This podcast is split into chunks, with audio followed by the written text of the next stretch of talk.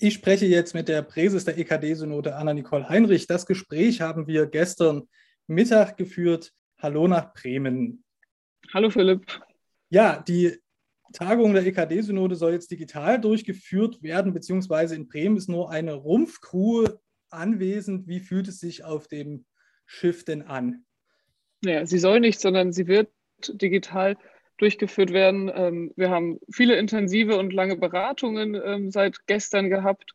Ähm, aber es fühlt sich gut an. Wir haben konstruktiv und gut miteinander Hand in Hand gegriffen, sind hier auch irgendwie gut aufgestellt, haben die nötigen Informationen und auch die nötige Expertise, das jetzt in dieser kurzen Zeit ordentlich umzustellen und eine gelingende digitale Synode ausrichten zu können. Die Ratswahl und die Wahl einer oder eines neuen Ratsvorsitzenden soll ja stattfinden oder gibt es da in der Synode noch Diskussionen, dass man die eventuell verschiebt? Wir halten an der Ratswahl fest. Ähm, die formalen Gegebenheiten und die rechtlichen Gegebenheiten sind geschaffen. Wir haben auf den letzten Synoden genau für diesen Fall, für so eine pandemische Situation, die nötigen ähm, Weichen in der Geschäftsordnung gestellt, um reagieren zu können. Und es ist wichtig, äh, um handlungsfähig zu bleiben, jetzt einen neuen Rat zu wählen. Mhm. Es wäre ja auch vor Ort digital, also elektronisch abgestimmt worden und äh, man hört allen halben, da ist, sind alle Vorbereitungen getroffen, um das gut ähm, remote zu machen. Genau, das spielt uns natürlich, glaube ich, sehr gut jetzt auch äh, in die Karten der Vorbereitung der digitalen Sitzung, dass wir sozusagen mit allen Lernerfahrungen der letzten beiden digitalen Synoden in diese eigentlich präsentisch geplante Synode gestartet sind und somit eh weiterhin mit den Tools arbeiten, die auch jeder Synodale schon vom eigenen Schreibtisch zu Hause gewohnt ist. Wir hätten die jetzt eben hier im Plenum eingesetzt. Somit ist das Umbauen ähm, technisch und auch sozusagen von den Fähigkeiten her, die die Synodalen mitbringen müssen, eingeübt und das wird gut klappen. Jetzt bleibt es ja trotzdem dabei, dass ähm, die Synodalen eben nicht in Bremen sind dass man sich auf den Gängen äh, und auch in kleineren Gruppen natürlich nicht mit den RatskandidatInnen ähm, besprechen kann. Und ein bisschen verschärfter ist es dann natürlich noch im neuen Rat. Auch da kann man sich ja nicht in nächster Nähe in die Augen schauen und sagen, na, was wirst du als Ratsvorsitzender, als Ratsvorsitzender äh, mit uns anstellen? Also es ist schon auch ein Verlust. Ähm, was macht das mit dem, ja, mit dem Demokratiegefühl ähm, in der Synode? Also ich glaube, vor allem macht es erstmal was mit unserem ganz persönlichen Gefühl, dass wir nach so langer Zeit äh, digitalen Sitzungen alle, das Präsidium, aber wie auch die Synodalen, die Mitglieder der Kirchenkonferenz und alle anderen AkteurInnen, ähm, sich sehr darauf gefreut haben, das hier stattfinden zu lassen. Und wir haben diese Entscheidung verantwortlich getroffen, das jetzt nicht zu tun, auch unter der gesamtpandemischen Lage, in die wir in den letzten Tagen nochmal ähm, wirklich exorbitant reingeschlittert ähm, sind. Ich glaube, wir haben noch einen Tag Zeit und wir haben gut auf dem Schirm, dass wir in den letzten Monaten auch die Möglichkeit, und ja, es sind schon fast zwei Jahre, ne? also die mhm. ähm, gelernt haben, uns auch online auszutauschen, uns auch auf anderem Wege kennenzulernen. Ich glaube, wir fahren da die Technik, wir bleiben da kreativ, aber machen, werden nicht zu experimentell, sondern wir nutzen Tools, die sozusagen für die Synodalen ähm, eingeübt sind und ähm, schauen, dass da möglichst viel Begegnung auch am Rande möglich ist. Dadurch, dass wir nicht in Präsenztagen entfallen natürlich auch einige Veranstaltungen, die hier vor Ort stattgefunden haben, hätten. Das gibt uns natürlich auch den Raum, das digital anders zu durchdenken. Aber mhm. das ist natürlich jetzt auch alles ähm, noch einiges an Arbeit, was in den nächsten Stunden auf uns zukommt, das ordentlich durchzuplanen. Jetzt kann es ja durchaus sein, dass äh, von den Teilnehmerinnen der ähm, Bischofskonferenz der VEKD, wo der Corona-Fall ja aufgetreten ist, Menschen in der Isolation bleiben müssen, die zum Beispiel für die Ratswahl recht wichtig sind als KandidatInnen. Wie kann man sich das vorstellen? Das ist sozusagen äquivalent zu sehen mit einem Fall, wie wenn ein Kandidierender ähm, erkrankt oder aus anderen Gründen sozusagen in Quarantäne gesetzt werden würde. Wir tagen digital, somit ist selbstverständlich auch für Kandidierende eine Vorstellung am Bildschirm möglich. Was ist ähm, dir denn bei der Zusammensetzung des nächsten Rates wichtig? Mit wem würdest du denn da gerne sitzen? Denn als Synodenpräses bist du ja sowieso dabei. Der Ratswahlausschuss hat ähm, ein halbes Jahr vorbereitend gut darauf hingearbeitet, dass wir ein ähm, spannendes Tableau haben mit unterschiedlichen Menschen, die ähm, sich für die Wahl in den Rat zur Verfügung stellen. Und es wäre, glaube ich, dem Prozess nicht angemessen, das sozusagen irgendwie zu beurteilen. Ich finde aber schon, und das ist, glaube ich, auch mit Blick jetzt auf die digitale Ratswahl nochmal wirklich ein Augenmerk, den man setzen kann, dass dieser Prozess mit dem Ratswahlausschuss, der aus der im Vorfeld kommunizierten Liste der Nominierten schon auch ein Garant dafür ist, dass wir auch, wenn wir hier nicht präsentisch zusammenkommen können, eine sehr fundierte und gute Entscheidung treffen können, weil wir wissen, dass diese Liste gut zusammengesetzt ist. Ein anderer Tagungsordnungspunkt dieser Tagung ist ja die Befassung mit dem äh, Missbrauch. Da sind die Betroffenen diesmal eingeladen, anders als im letzten Herbst hat das äh, geklappt und wurde nicht von der Tagesordnung gestrichen. Wie wird das am Montag ablaufen? Die werden ja zum Teil in Bremen sein. Äh, was erhofft sich die Synode von der Befassung mit dem Missbrauchsschwerpunkt in diesem Herbst? Wie bei allen Tagesordnungspunkten haben wir den AkteurInnen zu den jeweiligen Tagesordnungspunkten freigestellt, sozusagen hier vor Ort an dem Tagesordnungspunkt teilzunehmen, so auch den Betroffenen. Somit werden Betroffene von hier teilnehmen. Wir haben aber auch alle Verständnis dafür, wenn man unter der aktuellen pandemischen Situation sagt, wir möchten da gerne umstellen und digital teilhaben. Wir haben zwei Blöcke in dem Tagesordnungspunkt mhm. und ich glaube, das ist wichtig, ähm, wenn du fragst, was wollen wir damit, das auch ein Stück weit zu trennen. Der Bericht ist ein Bericht und in diesem Punkt ist es uns wichtig, dass auch Betroffene Stellungnahmen dazu abgeben können und es danach zu einer gemeinsamen Aussprache mit der Synode kommt. Im zweiten Block ist uns wichtig, als Synode schon auch nochmal ein Signal zu setzen, das ist ein Thema, mit dem wir uns immer wieder inhaltlich befassen müssen, was kein rein formaler Berichtspunkt ist, sondern was auch eine inhaltliche Aufarbeitung erfordert und auch wir treten als Synode in dieser Form ähm, jetzt nach der Konstituierung das erste Mal zu einer sozusagen ganz ordentlichen Tagung zusammen. Das Konstituierung war natürlich auch eine, aber da gilt es auch darum, nochmal zu sensibilisieren und alle das Thema mitzunehmen. Deswegen ist der zweite Block sozusagen die inhaltliche Auseinandersetzung mit Macht und Verantwortung in der Kirche. Und ich hoffe, dass das Signal ausgeht, dass die Synode der evangelischen Kirche in Deutschland sagt, das ist ein Dauerthema und kein Thema, was wir nur einmal behandeln und dann nicht mehr, sondern es wird uns die gesamte Legislatur und auch darüber hinaus beschäftigen. Jetzt kurz vor der Synode hat ja der Scheibenratsvorsitzende da sehr selbstkritisch über die äh, Ergebnisse der Bemühungen in der evangelischen Kirche gesprochen. Äh, du hast gerade gesagt, die Synode nimmt das als Dauer Thema auf. Ist da auch daran gedacht, an den Strukturen nochmal etwas zu ändern, äh, den Beauftragtenrat umzustellen oder anders aufzustellen? Jetzt gilt es erstmal, den Bericht zu hören, die Stellungnahmen der Betroffenen und dann in der Aussprache in einem Miteinander ähm, sich da sozusagen auch auf einen Weg zu begeben. Ich finde gut, dass äh, Heinrich in den letzten Tagen das auch nochmal deutlich gemacht hat, dass wir da an vielen Stellen gescheitert sind und das nicht befriedigend ist. Und ich glaube, das wird immer wieder so sein, wenn wir uns mit dem Thema beschäftigen. Aber was wir nicht verlieren dürfen, ist sozusagen die Bereitschaft, immer wieder aus den Sackgassen rauszulaufen und neue, bessere Wege in einem besseren Verfahren zu suchen. Und ähm, das werden wir tun und das tun wir auch auf dieser Synode. Neue Wege, bessere Wege in die Zukunft mit der Präses der EKD-Synode, Anna-Nicole Heinrich. Herzlichen Dank für das Gespräch. Dankeschön auch. Hi, ich bin Eva. Gemeinsam mit Max und Philipp habe ich 2017 die Eule gegründet, das Magazin für Kirche, Politik und Kultur. Gemeinsam mit unseren AutorInnen machen wir Kirchen- und Religionsnachrichten für eine neue Generation. Dabei brauchen wir deine Unterstützung. Mit einem Eule-Abo bezahlst du den unabhängigen Journalismus der Eule, denn wir werden von keiner Kirche finanziert. Du sorgst dafür, dass wir unsere AutorInnen fair bezahlen können und leistest damit einen Beitrag für die Stimmenvielfalt in den Kirchen. Ab 3 Euro im Monat bist du dabei. Mach mit und schließ jetzt ein Eule-Abo ab. Ich spreche jetzt mit Detlef Zander. Detlef Zander ist Mitglied gewesen im betroffenen Beirat der EKD, selbst Missbrauchsbetroffener im evangelischen Kontext in der Brüdergemeinde Korntal.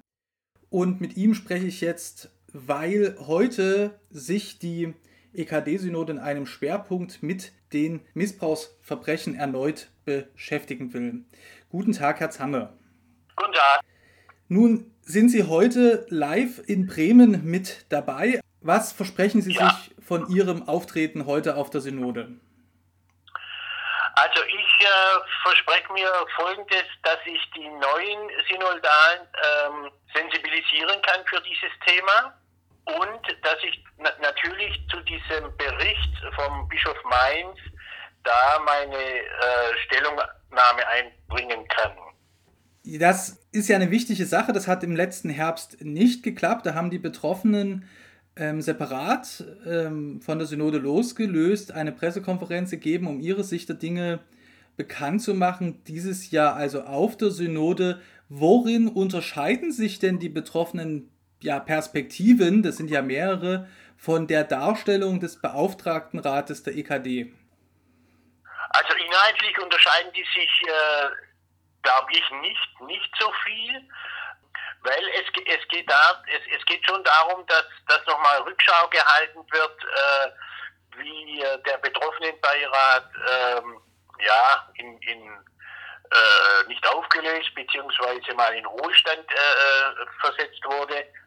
Da glaube ich schon, dass da also Einigkeit herrscht, dass, dass diese ganze Struktur die halt, äh, die, äh, die ganze Struktur war einfach nicht, äh, ja, für uns alle zufriedenstellend. Es gab natürlich immer wieder, äh, ja, hin und her. Wir hatten ganz, ganz wenig Kontakt auch zu dem Beauftragtenrat, insbesondere auch zum Herrn Betzold Strom zum Beispiel, der hat sich mit uns in keinster Weise auseinandergesetzt. Letztendlich war es tatsächlich aber auch so, das ist aber bekannt, ähm, dass wir ohne, ohne Konzept eigentlich äh, da ins kalte Wasser geworfen wurden. Hm. Wir können natürlich jetzt in dem kurzen Gespräch nicht nochmal die gesamte Geschichte rekapitulieren, die findet sich aber äh, in der Eule sehr ausführlich aufgeschrieben. Sie haben auf Twitter geschrieben, dass Sie sich für sich entschieden haben, weiter auch äh, mit der evangelischen Kirche zusammenzuarbeiten. Das spricht ja dafür, dass Sie da für die Zukunft ähm, Erwartungen haben und Hoffnung haben, dass sich daran was ändert. Ich habe ich, ich hab die Hoffnung, dass sich die EKD jetzt endlich dazu bekennt, dass das äh, äh, Aufklärung und Aufarbeitung äh, tatsächlich nur mit Betroffenenbeteiligung geht. Und, und Betroffenenbeteiligung bedeutet für mich ja auch ähm, eine Haltung. Also die evangelische Kirche, die, die muss ihre Haltung ändern. Und äh, wir, wir haben ich kann jetzt nur von mir sprechen, also von der Expertise, äh, viele, viele Jahre jetzt schon bin ich jetzt da quasi schon dabei. Und wenn man immer das Gefühl hat, man rennt offene Türen ein, ja, es ist ja eigentlich alles bekannt. Ich meine, man, man hat schon so viel darüber gesprochen und irgendwie bekommt, bekommt man, bekomme ich dann immer wieder diese nette, liebliche Antwort, ja, wir nehmen das auf und wir nehmen das mit, aber es tut sich nichts. Also es also ich muss ganz ehrlich sagen, die letzte, das letzte Jahr war eigentlich das schlimmste Jahr, äh, das, das ich jetzt so hatte, hm. was, äh, was die, die Aufklärung und Aufarbeitung angeht. Ja. Jetzt wird ja in kirchenintern auch gesagt, dass das natürlich auch an der Corona-Pandemie liegt. In anderen kirchlichen Handlungsfeldern geht es ja ähm, trotzdem. Äh, es gibt im Besonderen aus meiner Perspektive ja zwei Gebiete, auf denen es wirklich stockt und hapert. Das eine ist die neue gemeinsame Erklärung mit dem UBSKM, äh, dem Beauftragten der Bundesregierung, wo sie ja auch äh, mitarbeiten bei äh, der Betroffenenbeteiligung. Damit verbunden sind ja, ist ja die Frage, wie in den Landeskirchen in Zukunft ähm, aufgeklärt wird, diese regionalen Kommissionen, die da immer wieder im Gespräch sind. Geht es da voran? Nein, also das, das stockt ja jetzt auch, aber das hat ja an sich mit der äh, Corona-Krise nichts zu tun. Wir waren alle verschnupft, aber das hat damit nichts zu tun. Äh, das ist deswegen ins Stocken geraten, weil tatsächlich der, der Betroffenenbeirat ausgesetzt wurde. Und äh, die, die EKD, EKD meinte dann natürlich, ja, wir können da so weitermachen mit dem UBSKM, aber es stockt. Leider. Ein anderes Feld ist, die, äh, sind die Studien, die ähm, in Auftrag gegeben wurden, an denen Sie zum Teil auch beteiligt sind. Da wird, wenn ich das richtig sehe, jetzt vor allen Dingen nach Betroffenen gesucht, die sich daran beteiligen. Ja, das ist richtig. Also ich bin dort äh, sogenannter Co-Forschender Und äh, wir rufen tatsächlich jetzt Betroffene auf, äh, sich an der Studie zu beteiligen. Und da ist mir immer ganz wichtig zu sagen, dass tatsächlich ähm, die äh, Forschende, äh, das ist ein großer Verbund, die Forschende, also die sind da tatsächlich völlig unabhängig vom, äh, von der evangelischen Kirche und von der Diakonie Deutschland. Ich weiß, das ist schwierig, äh, Betroffene zu aktivieren, Betroffene zu, zu, aktivieren, weil natürlich die berechtigte Frage immer wieder äh, mir gestellt wird, was habe ich denn davon? Ja, was bringt es denn? Ich war doch schon in der und der Landeskirche, ich habe doch schon alles erzählt. Und äh, das ist das ist recht, recht äh, ähm, äh, schwierig. Bis mhm. jetzt haben sich leider auch, bis jetzt haben sich leider auch recht äh, wenig gemeldet, aber wir sind zuversichtlich, dass äh, durch den äh, verschiedene Aufruf, die, die wir auch gemacht haben, dass sich da mehr melden. Aber mhm. ich finde es gut, dass wir mit den Studien angefangen haben, weil es, es soll ja tatsächlich zeigen, wie war es möglich, äh, äh dass äh, sexualisierte Gewalt in der evangelischen Kirche so äh, stattgefunden hat und, und was sind die Spezifika in der evangelischen Kirche. Ja, es handelt sich dabei nämlich um sogenannte qualitative Studien.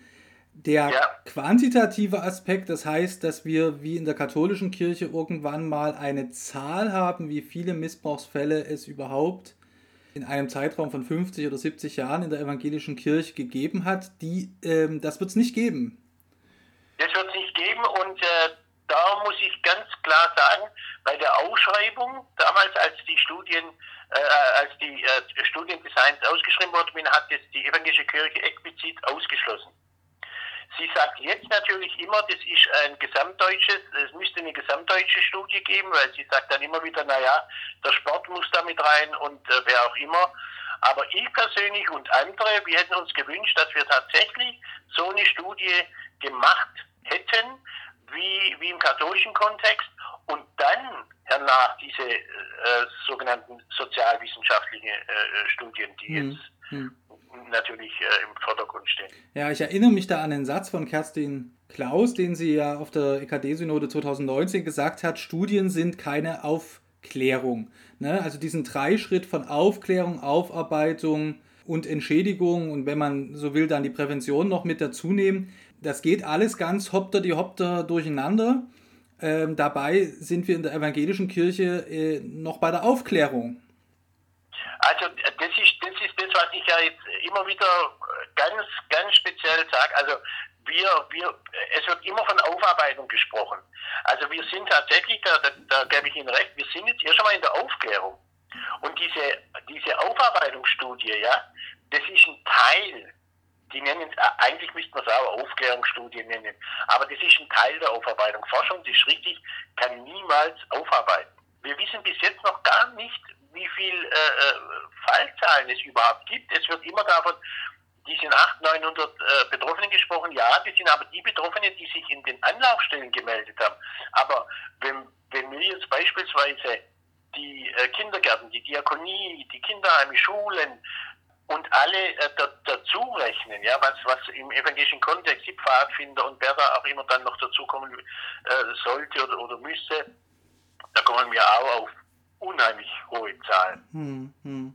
Ja, wir haben ja ähm, darüber auch schon in der Eule berichtet, dass die Zahlen eventuell dann doch vergleichbar sind, auch mit der äh, katholischen Kirche. Die ja. Zahlen sind das eine, das andere ist, äh, wie man mit den Betroffenen umgeht, die dann den Mut haben, äh, auf die Kirche zuzukommen und ähm, also auch ähm, die Kirche verantwortlich machen. Da erleben wir ja, dass dort, wo Missbrauchsfälle veröffentlicht werden, ähm, es dann auch immer so ist, dass sich weitere Betroffene melden. Trotzdem ist es in der evangelischen Kirche so, dass im Vergleich zur katholischen Kirche wenig Fälle bekannt sind. Sagen wir mal, im Gemeindekontext sind wenig Fälle bekannt. Hm, hm. Aber, aber in, den, in dem äh, diakonischen Kontext ja, äh, sind, sind sehr, sehr viel, viele bekannt. Ich glaube ich glaub einfach, dass, dass sich viele, viele einfach nicht trauen, sagen wir mal, auf die Landeskirchen zuzugehen, weil sie erstens mal denken, ja, mir glaubt sowieso keiner. Und dann, weil halt, weil sie immer ich meine, ich, ich gehe ja auch nicht äh, äh zu, zu, zu, einem, zu meinem eigenen Täter hin sozusagen, ja. Und, äh, und, und, das, und das macht da viel Angst. Und dann, und dann, weil halt viele, viele Landeskirchen nicht äh, jeder, jeder äh, macht so sein, sein Züppchen. Mhm. Und dann, und dann, und dann geht es ja den Landeskirchen ja mehr immer um die Disziplinarverfahren. Also die Betroffenen werden ja dann quasi dort als Zeuge vernommen. Aber so die, die, die wirkliche individuelle Aufklärung oder, oder die individuelle äh, Aufarbeitung, die findet wenig statt. Und wenn, dann unter katastrophalen äh, Bedingungen. Hm. Jetzt gibt es neben der gemeinsamen Erklärung mit dem UBSKM auch noch eine Evaluation der zentralen äh, Anlaufstelle HELP, die eigentlich läuft. Und es ist eine Musterordnung erstellt worden auf EKD-Ebene, an der sich die Landeskirchen für die Anerkennungsleistungen orientieren sollen. Das sind alles Projekte, die unter Teilnahme und Teilhabe der Betroffenen hätten durchgeführt werden müssen oder beraten hätten werden sollen. Das hat so nicht stattgefunden, eben auch weil der Betroffenenbeirat ausgesetzt wurde. Wir, wir Betroffene, die, die Ausgeschiedenen und die noch im Betroffenenbeirat sind, ich bin ja auch noch Mitglied, wir sind alle angeschrieben worden, ob wir uns an, bei verschiedenen Projekten mit beteiligen wollen. Also sprich bei der Musterordnung, bei der Evaluation äh, äh dieser Anlaufstelle HELP, jetzt bei der, Neu bei der Neuorientierung, Synode und so weiter. Und jeder konnte für sich entscheiden, dort persönlich mitzumachen oder, wie es manche auch gemacht haben, die, äh, die, die ausgeschieden sind, sagen wir mal in einer Dreierkonstellation, wie auch immer. Mhm. Also wir hatten, die, wir hatten die Möglichkeit, das finde ich hat auch nichts mit Vereinzelung zu tun. Ich persönlich habe mir das lang überlegt, ich wollte ja auch nicht, nicht mitmachen. Und dann habe ich aber gedacht, ja, also immer nur draufschlagen und schimpfen, das geht ja irgendwie auch nicht und Forderungen stellen. Ich muss mich da schon mit einbringen. Und was ich jetzt im Nachhinein herausstellt, äh, das war gut, dass ich mich damit eingebracht habe. Was das Negative ist, dass die EKD beispielsweise wieder jemand ausgesucht hat für die Evaluation, den äh, sie für richtig hält. Und bei der Musterordnung, ich glaube ganz fest dran, dass wir diese ganze Anerkennungsleistungen, die müssen nochmal auf den Tisch. Weil da war sich, da war sich die evangelische Kirche und die katholische so, so einig wie noch nie, ja. Ähm, Ökonomie pur kann man sagen. Diese, diese 50, also bis zu 50.000 Euro, das ist eine reine Scheindebatte. Hm. An, diesen, an, an diesen Betrag kommen ganz, ganz wenig oder fast kein Betroffener oder Betroffener hin. Und dann, glaube ich, müssen wir auch äh, in, in Zukunft mal die, die sogenannten Begrifflichkeiten nochmal neu äh, diskutieren und definieren. Was ist sexueller Missbrauch und was ist sexualisierte Gewalt, was ist schwere sexualisierte Gewalt? Also, wenn ich jetzt spreche, diese, diese 50.000, ja, die Höchstsumme, die bekommt einer oder eine, die mehrere Jahre vergewaltigt wurde, ja. Wenn, wenn ich so höre, also jetzt bei uns im, im evangelischen Kontext oder im katholischen Kontext auch, denen wird zum, zum Teil zugesprochen 1000 Euro mehr oder, oder 2000. Beide Kirchen sagen, evangelische Kirche auch, ganz bewusst, ja, wir schauen individuell. Hm. Also die, die Musterordnung und auch die neueren Ordnungen, die in, den, äh, in einigen wenigen evangelischen Landeskirchen dazu erlassen wurden, äh, da heißt es immer explizit, dass also auch die Nachwirkungen mit betrachtet werden sollen. Ne? Aber es ist ja, schwer zu es ist schwer zu kontrollieren, äh, ob das überhaupt gemacht wird, äh, genau. weil das alles auch nicht öffentliche Prozesse sind. Genau. Und, und ich habe ja, hab ja immer den Vorschlag gemacht, schauen Sie, wir haben ja wir, wir, wir, haben ja ein Beispiel, also dieses Opferentschädigungsrecht, ja, also da wird tatsächlich nach den Spätfolgen geschaut, ja. Mhm. Ich will, ich will jetzt nicht sagen, dass man da äh, jetzt äh, dieses 1 zu 1 umsetzen muss. Aber da wird tatsächlich geschaut und, und da wird auch, und das finde ich, muss man wirklich mal ernsthaft diskutieren, da wird auch ein sogenannter Berufsschadensausgleich gemacht. Also wenn einer eine äh, äh, Biografie unterbrochen hat, ja, wenn er nicht mehr arbeiten konnte, wenn er in prekären Verhältnissen wohnt und, und, und. Und äh, da kommen wir auf Riesensummen. Hm. Also die dann das, das äh, OEG bezahlen. Und das so lapidar da, da, daher gesagt, oder wie es dann, dann immer heißt, na ja, wir richten uns da nach einer Schadensersatztabelle. Ich habe mehrmals versucht, die Schadensersatztabelle zu bekommen. Es, es gibt welche, ne, richterliche Urteile haben sie sogar gesagt, aber noch keiner hat ja die Kirche verklagt. Hm, hm. die richten sich dann andere Schmerztabellen und diese Schmerztabellen, die gehen, schauen Sie, wenn Sie zum Beispiel Missbrauch, da steht dann drin, unsittliche Berührung, beispielsweise 1000, 2000 Euro. Wenn, wenn, wenn, wenn einer ein, einmal missbraucht oder, oder sexualisierte Gewalt erlebt hat, ja, dann, dann sind es 5000 Euro, wie, wie man damals gesagt hat, naja, 5000. Aber wie, wie soll man das in Zukunft denn, denn äh, anschauen? Ja. Weil für jemanden, der einmal, dem das einmal passiert ist, kann das genauso verheerende Folgen haben, wie jetzt in meinem Fall der es 14 Jahre äh, täglich erlebt hat zum Beispiel. Ja.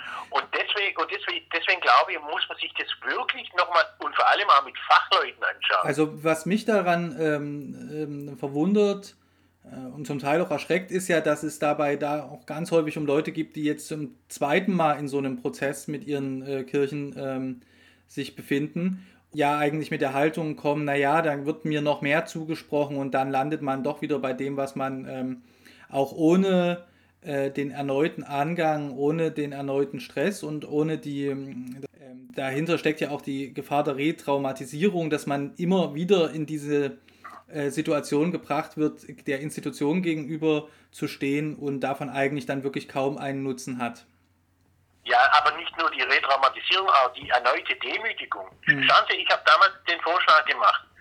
Äh, bei, der, bei der konstituierenden Sitzung habe ich gesagt, warum muss einer, der, der den Antrag schon gestellt hat und der, sagen wir mal, diese Einheit Gießkannen 5000 Euro bekommen hat, warum muss der nochmal einen Antrag stellen? Da, da wäre es doch fair den Betroffenen gegenüber, dass man sich die Anträge nochmal anschaut und dann nochmal überlegt, ah, da haben wir einheitlich da, da reagiert, aber der hat das und das erlebt und so weiter. Mhm. Aber diese ganze Prozedur nochmal und dann diese Wartezeiten und äh, also das finde ich, ähm, das ist überhaupt nicht äh, Betroffenen äh, äh gerecht. Mhm. Jetzt sagt die äh, neue Präses der EKD-Synode, Anna-Nicole Heinrich, dass das Thema dauerhaft auf der Tagesordnung bleibt, der Synode. Wie lange wird es dauern, bevor die evangelische Kirche da jetzt reagiert und wirklich ähm, es vorangeht? Können wir da bis nächstes also Jahr? Nehme, hm? also, ich, also ich nehme da die Frau äh, Breses äh, sehr, sehr ernst. Ich glaube, dass wir sowieso äh, schauen müssen in Zukunft, wie, wie sieht denn Betroffenenbeteiligung auf EKD-Ebene aus? Ich meine, das, was wir heute machen, äh, ich, ich meine, ich, ich darf sprechen äh, von einem Podium, ja, wo, wo demokratisch gewählt wurde. Ja, also ich bin quasi Gast. Und das ist ja, wenn man das mal so sieht, das ist ja nicht, auch nicht selbstverständlich, das ist halt durch den ganzen Druck entstanden.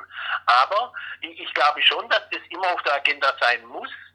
Und nochmal, ich glaube, wir müssen uns wirklich ernsthaft überlegen, wie, wie kann Betroffenenbeteiligung in Zukunft äh, gestaltet werden. Ich glaube auch nicht unbedingt, das glaube ich nicht, dass es im Betroffenenbeirat auf, äh, auf der Bundesebene sozusagen geben wird. Ich glaube, dass wir uns da mehr äh, äh auf die Regionalebene äh, fokus, fokussieren müssen.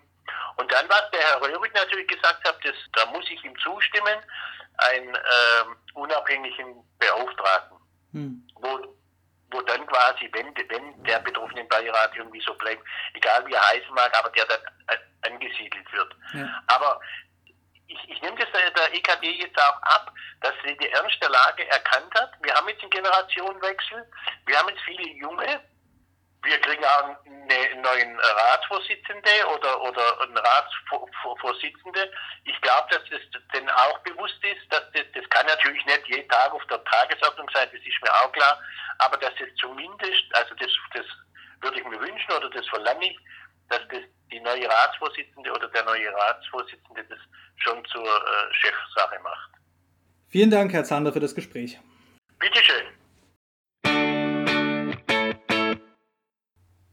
Ich spreche jetzt mit Anna von Notz, die für den Rat der EKD kandidiert.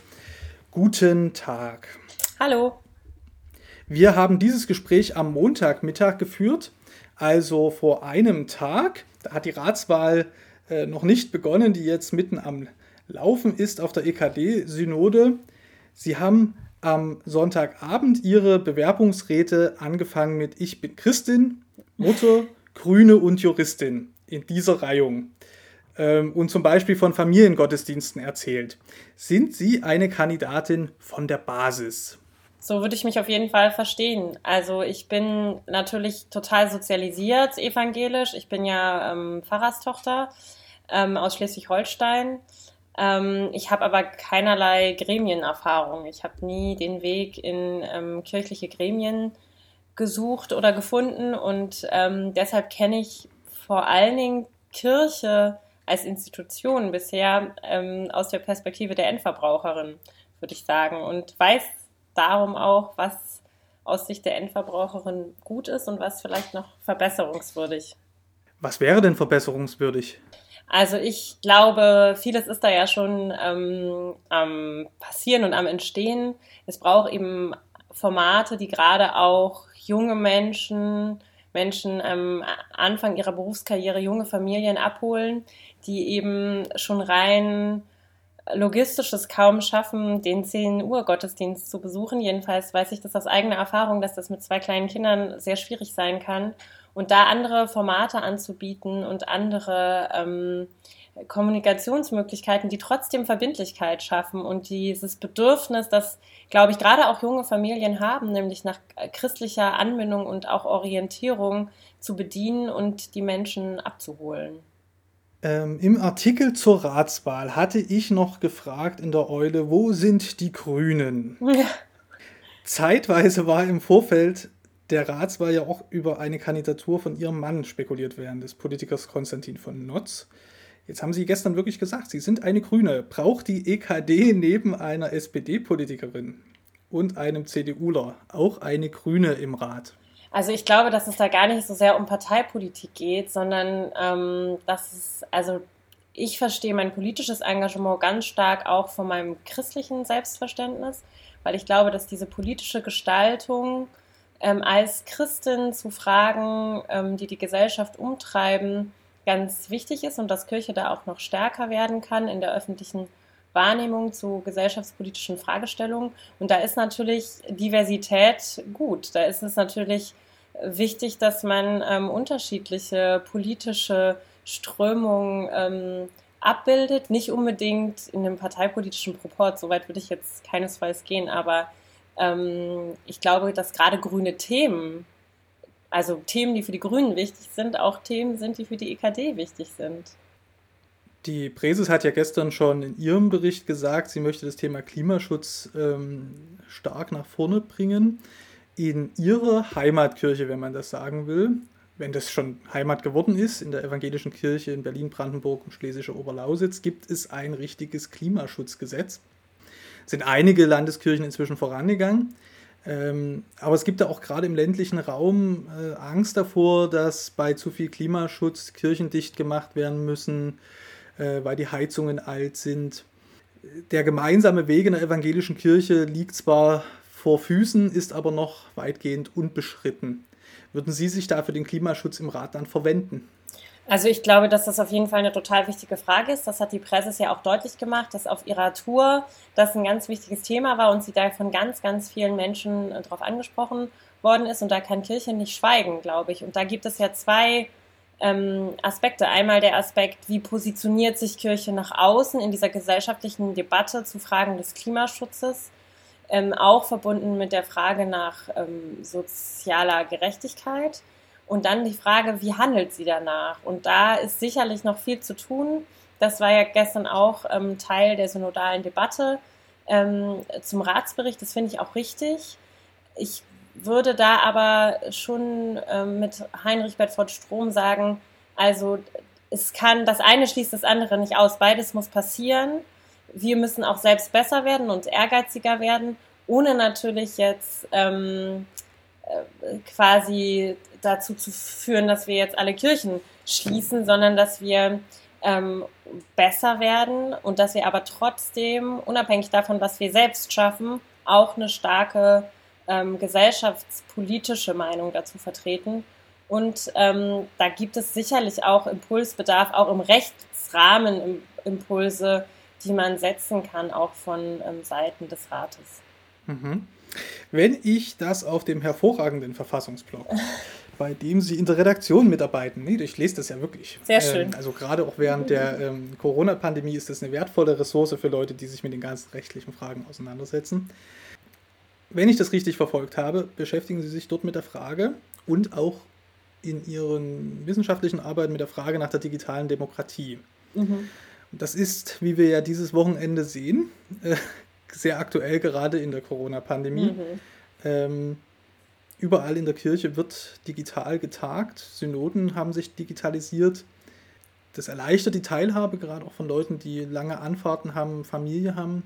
Von Kirchenvorständen habe ich davon gehört, äh, können Alleinerziehende zum Beispiel teilnehmen, die äh, sonst sich schwer freimachen können. Mhm. Auf der anderen Seite gibt es die Herausforderung, in Anführungszeichen alle mitzunehmen und es gibt auch immer noch eine Scheu vor diesen digitalen Beteiligungsformen. Dann ist es gut, wenn man weiß, dass wenigstens rechtlich alles mit guten Dingen zugeht, wie auf dieser Synode. Die digitale Herausforderung, ist das ein Thema, mit dem Sie sich da ganz intensiv auch in der Kirche befassen wollen? Also ich glaube, das ist eine Herausforderung, ähm, um die wir gar nicht herumkommen und ähm, vor der alle stehen, nicht nur Kirche, aber auch Kirche. Ähm, und Sie haben das ja eigentlich schon ganz schön beschrieben. Also das birgt ganz viele Chancen. Ich kann das selbst sagen. Äh, ich bin ja auch Mutter von zwei kleinen Kindern und mir ermöglicht, ermöglichen Online-Formate auch die Beteiligung an Diskussionen oder Versammlungen, zu denen ich in Präsenz nicht so einfach kommen würde. Und ich habe auch ja, mich jetzt dafür entschieden, heute zum Beispiel nach Berlin zu fahren, um ähm, diese digitale Synode, die digitale Seite der Synode, das Positive, was damit einhergeht, ähm, zu nutzen und immerhin ähm, noch ein bisschen Zeit auch mit meinen Kindern am Rande zu verbringen. Ähm, natürlich birgt das Herausforderungen, ist, das kann das nicht Präsenz ersetzen. Und ich glaube, es gab ein großes Bedürfnis, sich zu treffen und gerade auch Gottesdienst gemeinsam zu feiern in Präsenz, das wäre natürlich sehr schön gewesen.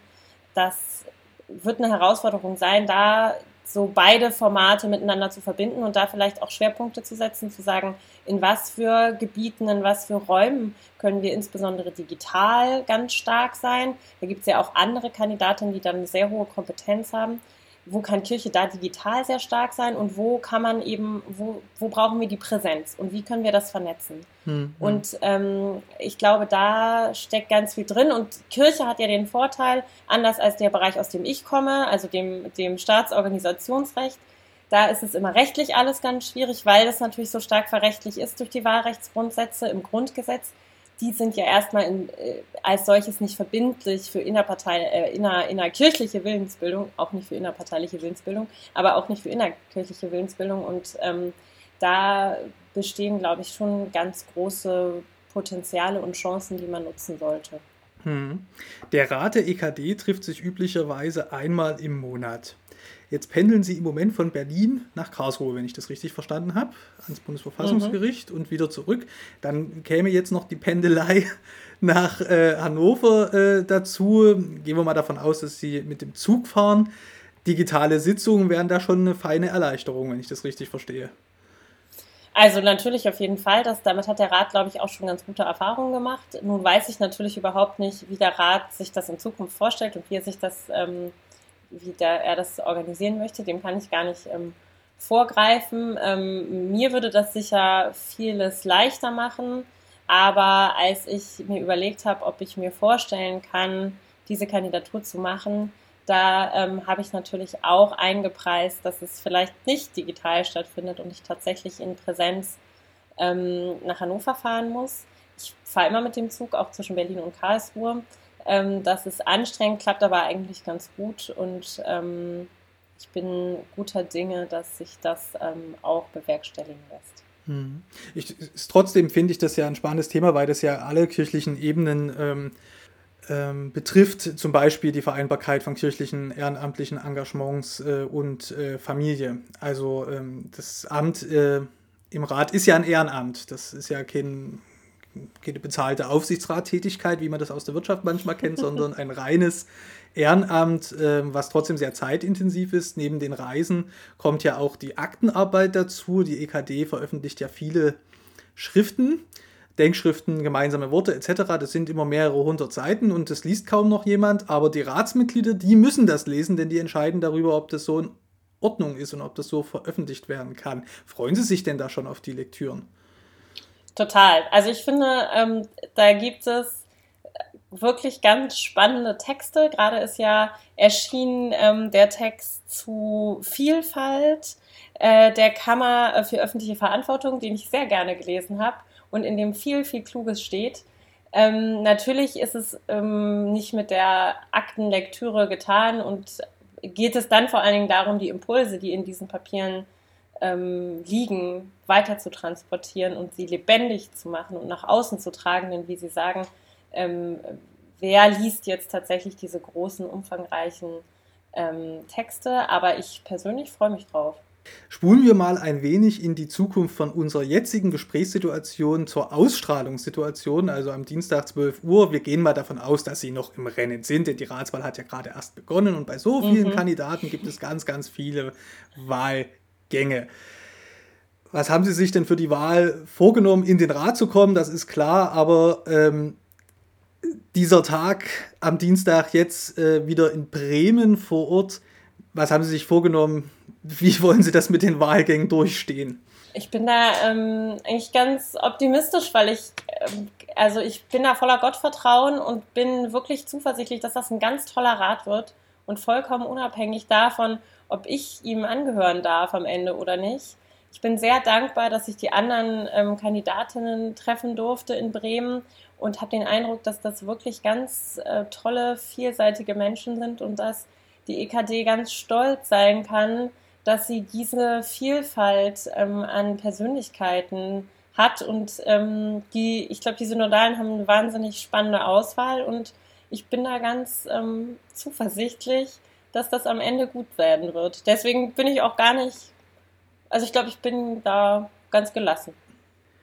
Anna von Otz, Kandidatin für den Rat der EKD, herzlichen Dank für das Gespräch. Ich danke. Hi, ich bin Eva. Gemeinsam mit Max und Philipp habe ich 2017 die Eule gegründet, das Magazin für Kirche, Politik und Kultur. Gemeinsam mit unseren AutorInnen machen wir Kirchen- und Religionsnachrichten für eine neue Generation. Dabei brauchen wir deine Unterstützung.